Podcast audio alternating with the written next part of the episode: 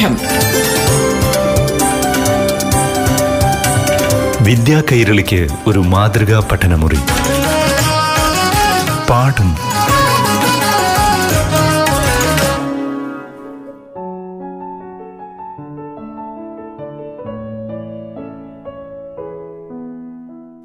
പ്രിയപ്പെട്ട കുട്ടികളെ ഇന്നത്തെ പാഠം ക്ലാസ് ഇവിടെ ആരംഭിക്കുകയാണ്. ഇന്നാദ്യം അഞ്ചാം ക്ലാസ്സിലെ മലയാളം പാഠഭാഗം കേൾക്കാം.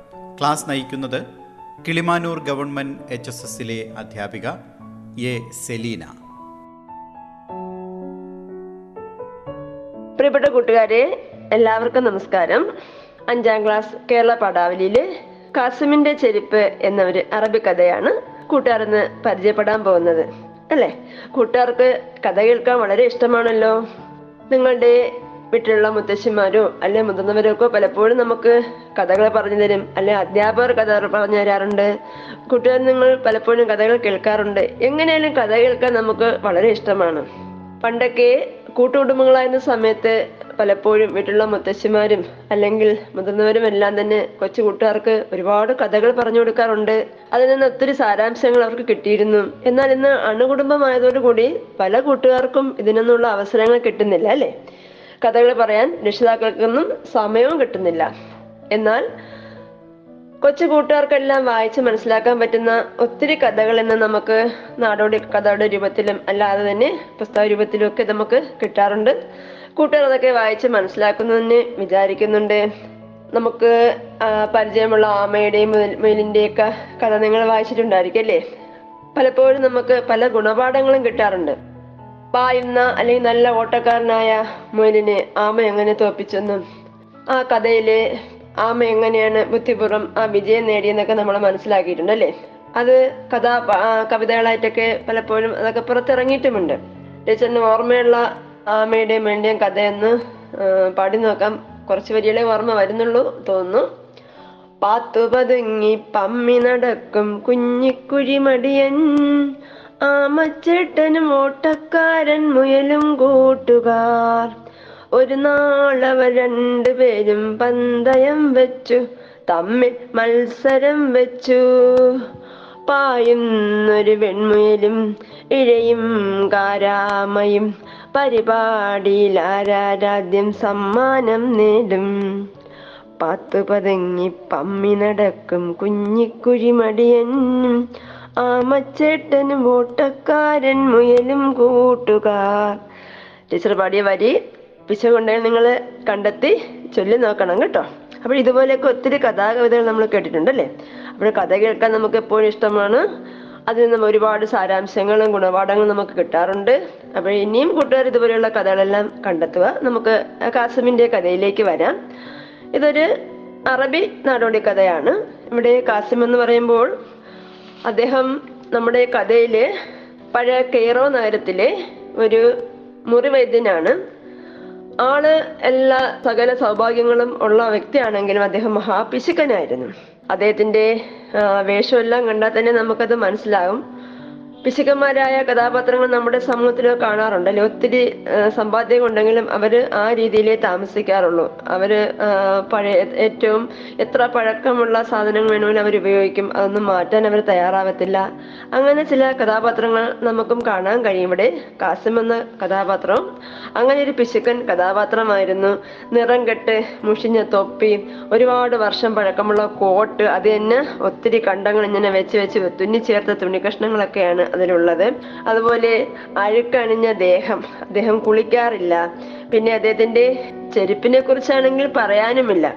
ഒരുപാട് നാണിയെല്ലാം തറച്ച് തുകലുകൾ ഇങ്ങനെ തുന്നിച്ചേർത്ത് വെച്ചിരിക്കുന്ന കുതിരത്തല പോലെ ആയ ഒന്നായിരുന്നു അയാളുടെ ചെരുപ്പുകൾ എന്ന് പറയുന്നത്. അദ്ദേഹത്തെക്കുറിച്ചും അദ്ദേഹത്തിന്റെ ചെരുപ്പിനെ കുറിച്ചും പ്രയോഗങ്ങൾ പോലും ഉണ്ടായി. കാസമിന്റെ ചെരുപ്പ് എന്നിവരെ ആളുകൾ പറഞ്ഞ് പ്രയോഗിക്കാനും കളിയാക്കാനും ഒക്കെ തുടങ്ങി. ആർക്കെങ്കിലുമൊക്കെ അസുഖം വന്നാൽ നീ എന്തോ കാസമിന്റെ ചെരുപ്പ് തിന്നോ എന്നൊക്കെയുള്ള ചോദ്യങ്ങളും വരാറുണ്ട്. അപ്പോൾ അത്രയ്ക്കും പ്രചാരമായി തീർന്നു കാസിം എന്ന വ്യക്തിയും അദ്ദേഹത്തിന്റെ ചെരുപ്പുമെല്ലാം അത് ആൾക്കാരിൽ അയാളുടെ ചെരുപ്പ് പലപ്പോഴും പരിഹാസം ഉളവാക്കിയിരുന്നു അല്ലേ? ഒരിക്കലും അദ്ദേഹത്തിന് ഒത്തിരി ധനങ്ങൾ എങ്ങനെയോ കിട്ടി. പക്ഷേ ഈ സമയത്ത് സാധാരണ ആൾക്കാരാണെങ്കിൽ എന്ത് ചെയ്യും? അതിൽ സന്തോഷിക്കുക അല്ലെങ്കിൽ മറ്റുള്ളവർക്ക് മധുരപലഹാരങ്ങൾ വിതരണം ചെയ്യും അല്ലെങ്കിൽ പുതുവസ്ത്രങ്ങൾ വാങ്ങിക്കുകയൊക്കെ ചെയ്യും. പക്ഷെ ഇദ്ദേഹം അതൊന്നും ചെയ്തില്ല. അദ്ദേഹം എന്ത് ചെയ്തു? അന്ന് സ്നാനപുരയിൽ പോയിന്ന് കുളിക്കാനായി തീരുമാനിച്ചു. കുളിക്കാനായി പോകുന്ന സ്ഥലത്ത് ആ സ്നാനഗ്രഹത്തിൽ ചെന്ന് അയാൾ അയാളുടെ ചെരു പഴയ ചെരുപ്പൊക്കെ ഊരി വെച്ച് കുളിക്കാനൊക്കെ കയറി ഒത്തിരി നാളായതുകൊണ്ട് തന്നെ അയാളുടെ ശരീരത്തിൽ ഒത്തിരി അഴുക്കുണ്ടായിരിക്കാം. ആ അഴുക്കെല്ലാം തേച്ച് വൃത്തിയാക്കിയൊക്കെ അയാൾ നിന്നിരിക്കാം. ആ സമയത്ത് അവിടെ ഒരു ന്യായാധിപൻ എത്തുന്നുണ്ട്. ന്യായാധിപൻ അവിടെ വരും എന്ന് അറിഞ്ഞതുകൊണ്ട് തന്നെ നമ്മുടെ അവിടുത്തെ ഒരു ഭൃത്യൻ നിന്ന് നോക്കുമ്പോൾ ഈ കാസിമിന്റെ ചെരുപ്പ് മുഷിഞ്ഞ ചെരുപ്പ് അവിടെ കിടക്കുകയാണ് വാതിലിനടുത്തായിട്ട്. അദ്ദേഹം എന്ത് ചെയ്തു? ആ ചെരുപ്പെടുത്ത് മാറ്റിയിടുന്നുണ്ട്. ന്യായാധിപൻ ഇത് കാണാതിരിക്കുന്നതിന് വേണ്ടിയായിരിക്കാം. ഏതിനും ന്യായാധിപന്റെ ചെരുപ്പിട്ടിട്ട് ന്യായാധിപൻ അകത്ത് പോയ സമയത്ത് സ്നാനഗ്രഹത്തിൽ കയറിയിരിക്കാം. ഏതിനും നമ്മുടെ കാസിം വിശാലമായ കുളിയെല്ലാം കഴിഞ്ഞ് എന്ത് ചെയ്തു? അദ്ദേഹം പുറത്തു നോക്കുമ്പോൾ തന്റെ ചെരുപ്പ് കിടന്ന സ്ഥലത്ത് പുതിയ രണ്ട് തുകൽ ചെരുപ്പ് കിടക്കുന്നു അല്ലേ? കാസിം വിചാരിച്ചു ഓഹോ തനിക്ക് ദൈവം തന്ന വരദാനമാണിതെന്ന് വിചാരിച്ച് സന്തോഷത്തോടെ അദ്ദേഹം എന്ത് ചെയ്തു? ഇതും അണിഞ്ഞ് പുറത്തു പോവുകയും ചെയ്തു. ഭൃത്യൻ തന്റെ ജോലി സമയം കഴിഞ്ഞ് പോവുകയും ചെയ്തു. ഏതിനും ഈ ചെരുപ്പൊന്നും കാസും ഇട്ടുകൊണ്ട് പോയത് ഭൃത്യനും അറിഞ്ഞില്ല. ഏതിനും നമ്മുടെ ന്യായാധിപൻ സ്നാനമൊക്കെ കഴിഞ്ഞ് പുറത്തു നോക്കുമ്പോൾ ചെരുപ്പ് കാണുന്നില്ല. ഭൃത്യരെല്ലാം അവിടെയെല്ലാം നോക്കുമ്പോൾ ഈ കാസിമിന്റെ പഴയ രണ്ട് ചെരുപ്പുകളാണ് കാണുന്നത്. ഏതിനും കാസിമിന്റെ ചെരുപ്പ് അവിടെ കിടന്നതുകൊണ്ട് തന്നെ കാസിം തന്നെയാണ് ചെരുപ്പ്. മോഷ്ടിച്ചതെന്ന് മനസ്സിലാക്കി കാസമിനെ പിടികൂടി അല്ലെ വലിയൊരു തുക പിഴയായി കൊടുക്കുകയും ചെയ്തു. അന്ന് ആദ്യമായി നമ്മുടെ കാസിം ചെരുപ്പുകളെ വെറുത്തു. ഈ ജന്തു ഒരു ജന്തുവിനെ പോലെ അല്ലെ തന്റെ ചെരുപ്പുകളെ അദ്ദേഹം വെറുക്കുകയും അദ്ദേഹം എന്ത് ചെയ്തു? അതിനെ നൈൽ നദിയിലേക്ക് വലിച്ചെറിയുകയും ചെയ്തു. പിന്നെ എന്ത് ചെയ്തു? നൈൽ നദിയിലേക്ക് വലിച്ചെറിഞ്ഞ സമയത്ത് മുക്കുവാന്മാരിട്ട വലയിൽ ഈ ചെരുപ്പ് കുടുങ്ങുന്നു. ഈ ചെരുപ്പിന്റെ പ്രത്യേകത വെച്ചാൽ എന്താണ്? ഇത് നിറച്ച് ഇങ്ങനെ ആണികളൊക്കെ അടിച്ചു വെച്ചേക്കുകയാണ് അല്ലേ ആണികളൊക്കെ അടിച്ചു വെച്ചേക്കുന്നോണ്ട് തന്നെ എന്ത് ചെയ്തു? ഇതിൽ ഈ ആണി കയറി വലയിൽ കുരുങ്ങുന്നുണ്ട്.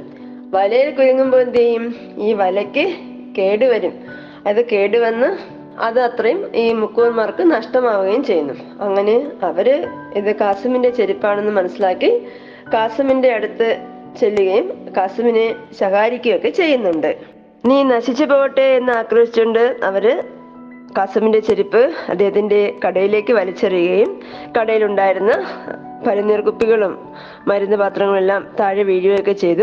കാസിം ആകെ സങ്കടത്തിലായി. വീട്ടിലേക്ക് ചെല്ലുകയും തന്റെ ചെരുപ്പുകൾ ഒരു വലിയ കുഴിയെടുത്ത് അതിൽ കുഴിച്ചു മൂടുകയൊക്കെ ചെയ്യുന്നുണ്ട്. ഇത് കണ്ട കാസിമിന്റെ ഒരു അയൽവാസിയ വിരോധി വിചാരിച്ച് എന്തോ അദ്ദേഹം ഭദ്രമായി അവിടെ നിക്ഷേപിച്ചു എന്നാണ് കരുതിയത്. ഏതിനും കഥയുടെ ബാക്കി ഭാഗം നമുക്ക് അടുത്ത ക്ലാസ്സിൽ കാണാം. നിങ്ങൾക്ക് എന്താണ് അവിടെ സംഭവിച്ചെന്ന് അറിയാൻ ആകാംക്ഷ കാണും അല്ലേ? ആകാംക്ഷ കൂടുതലുള്ളവർ പാഠഭാഗം വായിച്ചു നോക്കുക. ഇതിൽ നമ്മൾ ഇന്ന് എടുത്ത കഥാഭാഗം വരെ എല്ലാവരും നന്നായി വായിക്കണം. നമുക്ക് ഇനി ഇതിൽ പാഠഭാഗത്തിൽ പറഞ്ഞ രണ്ട് ചോദ്യങ്ങൾക്ക് ഉത്തരം തയ്യാറാക്കേണ്ടതുണ്ട്. കാസിമിന്റെ രൂപത്തിലും ഭാവത്തിലും എന്തെല്ലാം പ്രത്യേകതകളാണ് നിങ്ങൾ ശ്രദ്ധിച്ചത്? നമ്മൾ കഥയിൽ പരിചയപ്പെട്ടു. സകല സൗഭാഗ്യങ്ങളും ഉണ്ടായിട്ടും നമ്മുടെ കാസിം തീർത്തും ഒരു പിശുക്കനായിരുന്നു എന്നും അല്ലേ? അയാളുടെ മുഷിഞ്ഞ കോട്ടും കണ്ടം വെച്ച് തുന്നിച്ചേർത്ത കോട്ടും പിന്നെ അദ്ദേഹത്തിന്റെ തൊപ്പിയും അദ്ദേഹത്തിന്റെ ചെരുപ്പും എല്ലാം തന്നെ നമ്മൾ ശ്രദ്ധിച്ചു. അങ്ങനെയുള്ള പ്രത്യേകതകൾ എഴുതുക. അടുത്ത ചോദ്യം എന്ന് പറയുന്നത് കാസമിന് പുതിയ ചെരുപ്പുകൾ കിട്ടിയത് എങ്ങനെയെന്നുള്ള ചോദ്യമാണ്. നമ്മളത് കണ്ടു. അദ്ദേഹം സ്നാനഗ്രഹത്തിൽ ചെല്ലുമ്പോൾ ചെരുപ്പ് പുറത്തു വെച്ചിട്ട് പോകുന്നതും ഒരു ഭൃത്യൻ ഇത് ന്യായാധിപൻ വരുമ്പോൾ കാണുമെന്ന് കരുതിയ ചെരുപ്പ് മാറ്റിവെക്കുന്നതും ഒത്തിരി സമയം കഴിഞ്ഞ് പുറത്തു വന്ന കാസിം തന്റെ ചെരുപ്പിന് വരെ പുതിയ ചെരുപ്പ് കാണുകയും അത് ഇട്ടുകൊണ്ട് പോകുന്നതും അദ്ദേഹത്തിന് പിഴ ഒടുക്കേണ്ടി വരുന്നതെല്ലാം നമ്മൾ കാണുന്നുണ്ടല്ലേ? അപ്പോഴത് നന്നായി വായിച്ചു നോക്കിയിട്ട് അതിന്റെ ഉത്തരം എഴുതാനായിട്ട് ശ്രമിക്കുക. അപ്പോൾ നമ്മൾ കഥയിൽ നിന്ന് ഒത്തിരി ഗുണപാഠങ്ങൾ പഠിച്ച ഭാഗത്ത് നമ്മൾ മനസ്സിലാക്കുന്നുണ്ട്. ഇനി പാഠഭാഗം പൂർണമായും പഠിക്കുമ്പോൾ നമുക്ക് ഒത്തിരി അത് കാര്യങ്ങൾ മനസ്സിലാക്കുകയും ചെയ്യും. ഇതിനും നാടോടി കഥകൾ എന്ന് പറയുന്നത് സാമൂഹ്യത്തിന്റെ അന്തസ്സത്തെയും ആഴവും പരപ്പുമൊക്കെ തന്നെ നമ്മെ മനസ്സിലാക്കി തരുവാൻ പോകുന്നവയാണ്. ഇവയിൽ നിന്നെല്ലാം തന്നെ ഒത്തിരി ഗുണപാഠങ്ങൾ നമുക്ക് കിട്ടാറുണ്ട്. ഏതൊരു കൊച്ചുകുട്ടിക്കും വായിച്ച് മനസ്സിലാക്കാൻ പറ്റിയ വിധത്തിൽ തന്നെ ചിന്തിപ്പിക്കുവാനും പ്രചോദനം ഉൾക്കൊള്ളിപ്പിക്കുന്നതിനും ഒക്കെ ഉപകരിക്കുന്നവയാണ് പല നാടോടി കഥകളും നമുക്കറിയാം. അപ്പോൾ നിങ്ങൾ എന്ത് ചെയ്യണം ഇത്തരം കഥകൾ കൂടുതൽ കണ്ടെത്തി വായിക്കാൻ ശ്രമിക്കുക. കൂട്ടുകാർക്കെല്ലാം പങ്കുവയ്ക്കാൻ ശ്രമിക്കുക. നമുക്ക് വീണ്ടും അടുത്ത ക്ലാസ്സിൽ കാണാം. നന്ദി നമസ്കാരം. പാഠം. വിദ്യാ കൈരളിക്ക് ഒരു മാതൃകാ പഠനമുറി. പാഠം പാഠം.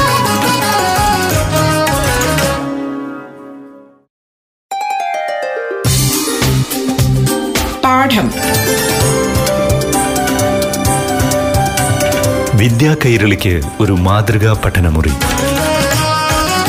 പാഠം.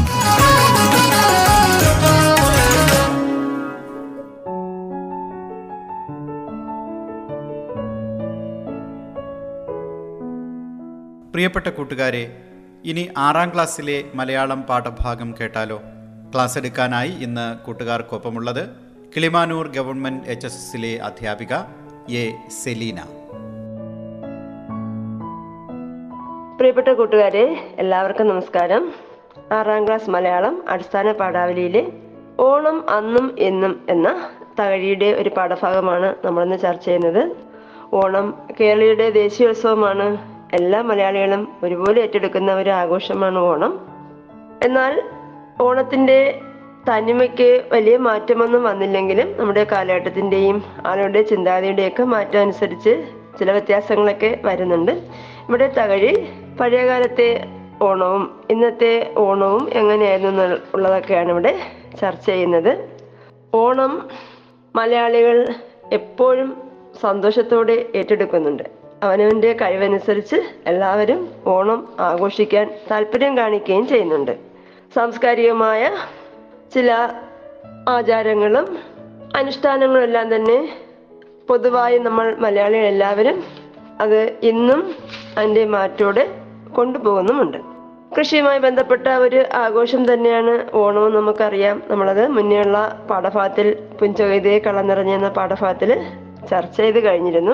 ഇവിടെ തകഴി നമുക്ക് ഓണവുമായി ബന്ധപ്പെടുത്തി ഓണം പണ്ട് എത്ര നാൾ തൊട്ടാണ് ആഘോഷിച്ചിരുന്നതെന്നും പിന്നെ അത് ആൾക്കാർ അത് എങ്ങനെ ആഘോഷിക്കാൻ തുടങ്ങിയെന്നും കൊച്ചുകുട്ടികളും മുതിർന്നവരുമെല്ലാം ആ നാളുകൾ എണ്ണിയിരുന്നതും ഒക്കെ തന്നെ വ്യക്തമായിക്കൊണ്ട് തന്നെയാണ് പാഠഭാഗം തുടങ്ങുന്നത്.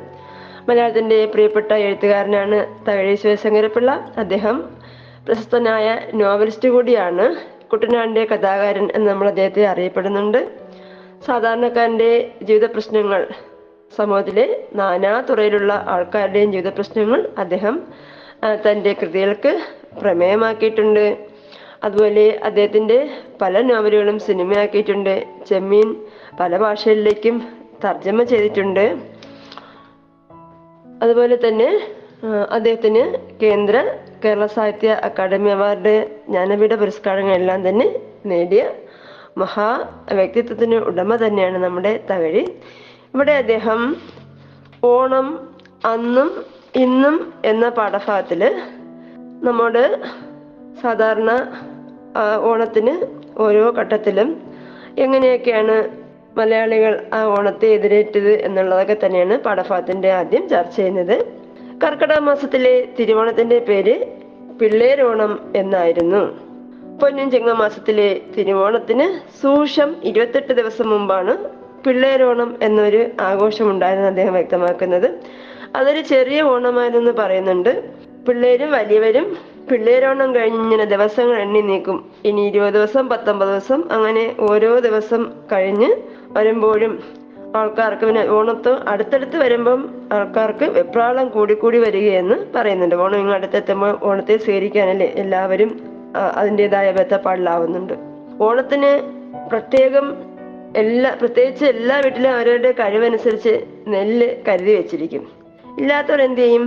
കടം കൊള്ളുകയും ചെയ്യും. അത്തം മുതൽ കന്യകുമാരുള്ള വീട്ടിൽ പൂവിടിയിലുണ്ട്. ആ കാലം പുഷ്പസമൃദ്ധവുമായിരുന്നു. അതുകൊണ്ട് തന്നെ കുട്ടികൾക്കൊന്നും പൂക്കൾ ശേഖരിക്കാനൊന്നും ഒട്ടും തന്നെ ബുദ്ധിമുട്ട് ഉണ്ടായിരുന്നില്ല അല്ലേ? ചെത്തിപ്പൂവായിരുന്നു പ്രധാനം. നമ്മൾ കേട്ടിട്ടുണ്ടല്ലോ പല വിധത്തിലുള്ള പൂക്കളുടെ പേരുകളെല്ലാം തന്നെ കേട്ടിട്ടുണ്ട്. പിന്നെ പൂക്കളൊക്കെ തേടി പൂവേ പൊലി പൂവേ പൊലി എന്നൊക്കെ പാട്ടൊക്കെ പാടി കുട്ടികൾ പൂക്കൂടയുമായി പോകുന്ന ദൃശ്യമെല്ലാം നമ്മുടെ മനസ്സിലേക്ക് ഓടി വരുന്നുണ്ട്. അതുപോലെ തന്നെ ഓണമാവുമ്പോൾ നമുക്കറിയാം മഹാബലി ചക്രവർത്തിയുടെ ഐതിഹ്യവുമായി ബന്ധിപ്പിച്ചാണ് കേരളീയരുടെ ഓണം ആഘോഷം പ്രധാനമായും നമ്മൾ പറഞ്ഞു കേട്ടിട്ടുള്ളത്. എല്ലാവരും ഒന്നുപോലെ വാണിരുന്ന മഹാബലി ചക്രവർത്തിയുടെ കീഴിൽ എല്ലാവരും ഒന്നുപോലെ വാണിരുന്ന ഒരു സന്തോഷത്തിന്റെ കാലമായിരുന്നു അന്നത്തേക്ക് ആ ഓണക്കാലം എന്ന് പറയുന്നത്. അതുകൊണ്ട് തന്നെ പൂക്കളെല്ലാം തേടി പോകുമ്പോൾ കുട്ടികൾ മാവേലി നാടുവാണിടുങ്കാലം മനുഷ്യരെല്ലാരും ഒന്നുപോലെ എന്നൊക്കെയുള്ള ഓണപ്പാട്ടുകളെല്ലാം പാടിപ്പോകുന്നത്. നമ്മളിപ്പോഴും പല മാധ്യമങ്ങളിലൊക്കെ ഓണ സമയമാകുമ്പോൾ നമ്മൾ പലപ്പോഴും കാണാറുണ്ട്. പത്രങ്ങളിലെല്ലാം ഈ ചിത്രങ്ങളും ഈ നല്ല ദൃശ്യങ്ങളും എല്ലാം തന്നെ വരാറുണ്ടല്ലേ? അപ്പോഴ് അങ്ങനെയുള്ള ഓണക്കാലം പുഷ്പസമൃദ്ധം തന്നെ ആയിരിക്കും. അതുകൊണ്ട് തന്നെ കുട്ടികൾക്ക് പൂക്കളൊന്നും ശേഖരിക്കുന്നതിന് ബുദ്ധിമുട്ട് വരാറില്ല. അതുപോലെ ചോദ്യമാവുമ്പോൾ ഒരു നക്ഷത്രങ്ങളുമായി ബന്ധിപ്പിച്ചാണ് പറയുന്ന ചോദ്യമാകുമ്പോൾ ഓണത്തിന് നെല്ല് പിഴുങ്ങുന്നതിന്റെ തിരക്കിലാണെന്ന് പറയുന്നുണ്ട്. ഇവിടെ തകഴി തന്നെ രണ്ടു വരി ഓർമ്മിക്കുന്നതായിട്ട് പറയുന്നുണ്ട്. എന്താണ്? അത്തപ്പത്തോണം അടുത്തല്ലോ നായരെ ചോതി പിഴുങ്ങുവാൻ നെല്ലിതായോ? അതായത് ഓണം ഇനി അടുത്തെത്തിയെന്നും അതിനുവേണ്ടി നമ്മൾ തയ്യാറെടുപ്പുകൾ നടത്തേണ്ടതാണെന്നും നെല്ല് ഇല്ലാത്തവർ കടം കൊണ്ടുമൊക്കെ ചോദിക്കുന്ന സമയമാണെന്നെല്ലാം തന്നെ നമുക്ക് അതിൽ നിന്ന് മനസ്സിലാവുന്നുണ്ട്. പിന്നെന്താണ്? കുടുംബത്തേക്ക് ഓണനെല്ല് അളന്ന് കൂട്ടുക. പിന്നെ എന്താണ്? വേലക്കാർക്ക് ഓണം കൊടുക്കുക വേണം. അവർക്ക് നെല്ലുകൾ അളന്ന് കൊടുക്കണം. ആണാൾ പെണ്ണാൾ എന്ന കണക്കിന് ഓണം ഉണ്ണാനുള്ള നെല്ലിന് പുറമെ എന്ത് ചെയ്യണം? അക്കൊല്ലത്തെ ഓണപ്പണിക്കാരന് പ്രത്യേകിച്ച് കൂലി കൊടുക്കണം. അവരുടെ സ്ഥിരം ജോലിക്കാരനാണ്. അതുകൊണ്ട് തന്നെ പ്രത്യേകിച്ച് ഇവർക്ക് നെല്ല് കൊടുക്കേണ്ട കടമകളും കൃഷിക്കാർക്കുണ്ട്. പിന്നെ കടമായിട്ടും നെല്ല് കൊടുക്കും. പത്ത് പതിനഞ്ച് കുടി വേലക്കാരൊക്കെ ഉള്ള ഒരു കർഷകനാണെങ്കിൽ അവരുടെ പിന്നെ പത്തായത്തിൽ നിന്ന് അറയിൽ നിന്ന് കുറേയധികം നെല്ല് അളവ് പോവും.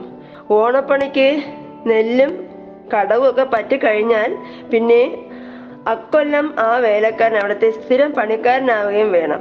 പിന്നെ വിശാഖ മുതലാണെങ്കിൽ കച്ചവട സ്ഥലങ്ങൾ പല വിധത്തിലുള്ള ചരക്കുകൾ കൊണ്ട് നിറയുകയാണ്. ഗൃഹനാഥന്റെ കഴിവനുസരിച്ച് ആൾക്കാർ എന്ത് ചെയ്യുന്നു സാധനങ്ങൾ വാങ്ങിക്കൂട്ടും. ഇവിടെ തകഴിയൊക്കെ പറയുന്നുണ്ട്. അദ്ദേഹത്തിന്റെ അച്ഛനും ഒക്കെ തകഴിയിൽ ആലപ്പുഴ ഒക്കെ പോയാണ് സാധനങ്ങൾ വാങ്ങുന്നതെന്നും അതുപോലെ തുണിത്തരങ്ങൾ വാങ്ങുന്നതിന്റെ കാര്യങ്ങളൊക്കെ അദ്ദേഹം പങ്കുവയ്ക്കുന്നുണ്ട്. മൂലം പൂരാടം ദിവസങ്ങളിലാണെങ്കിൽ പച്ചക്കറി വാങ്ങാനുള്ള തിരക്കിലാണ് കൃഷിക്കാർ. ഒരേ സമയം തന്നെ ജന്മിയും പാട്ടക്കാരനാവുന്ന കാര്യം പറയുന്നുണ്ട്.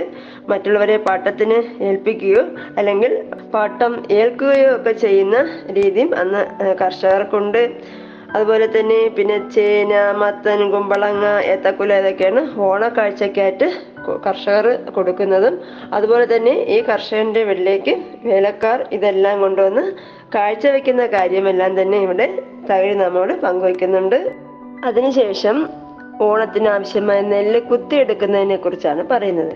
അന്ന് നെല്ല് കുത്തുന്നത് പെണ്ണുങ്ങൾ ഉലക്കയും ഉരലും ഒക്കെ ഉപയോഗിച്ചാണ്. ഇന്ന് ഉരലും ഉലക്കയൊക്കെ കണ്ടിട്ടുള്ള കൂട്ടുകാർ കുറവായിരിക്കും അല്ലേ? പലപ്പോഴും പഴയ വീടുകളിൽ മാത്രമേ അല്ലെ പണ്ടേ ഉള്ള ആ കുടുംബമൊക്കെ ഉള്ള വീടുകളിൽ മാത്രമേ പലപ്പോഴും നമ്മൾ ഈ ഉരലും ഉലക്കയൊക്കെ കാണാറുള്ളൂ. ഇന്നത്തെ തലമുറയിലെ കുട്ടികൾ പലപ്പോഴും അത് കണ്ടിരിക്കാൻ ഇടയില്ല. നിങ്ങളത് സൗകര്യം കിട്ടുമെങ്കിൽ കാണാനായിട്ട് ശ്രമിക്കുക. അതുപോലെ തന്നെ മൂന്ന് നാല് ദിവസം പെണ്ണുങ്ങൾ രാപകൽ ഈ ജോലിയിൽ ഏർപ്പെട്ടിരിക്കും.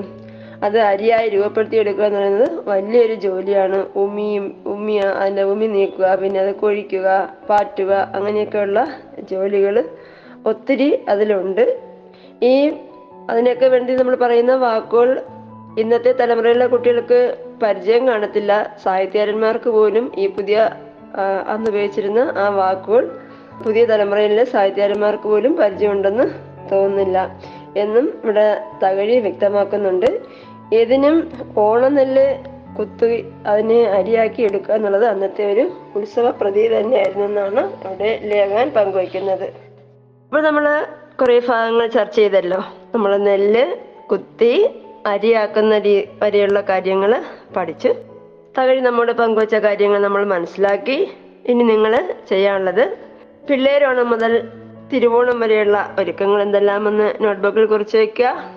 അതുപോലെ ഓണവുമായി ബന്ധപ്പെട്ട കടങ്കഥകളും പഴഞ്ചൊല്ലുകളെല്ലാം ശേഖരിച്ച് ഒരു പതിപ്പാക്കി വെക്കുക വീണ്ടും നമുക്ക് അടുത്ത ക്ലാസ്സിൽ കാണാം. പടഭാഗം നന്നായി വായിച്ചു വയ്ക്കുക. എല്ലാവർക്കും നന്ദി. നമസ്കാരം. പാഠം.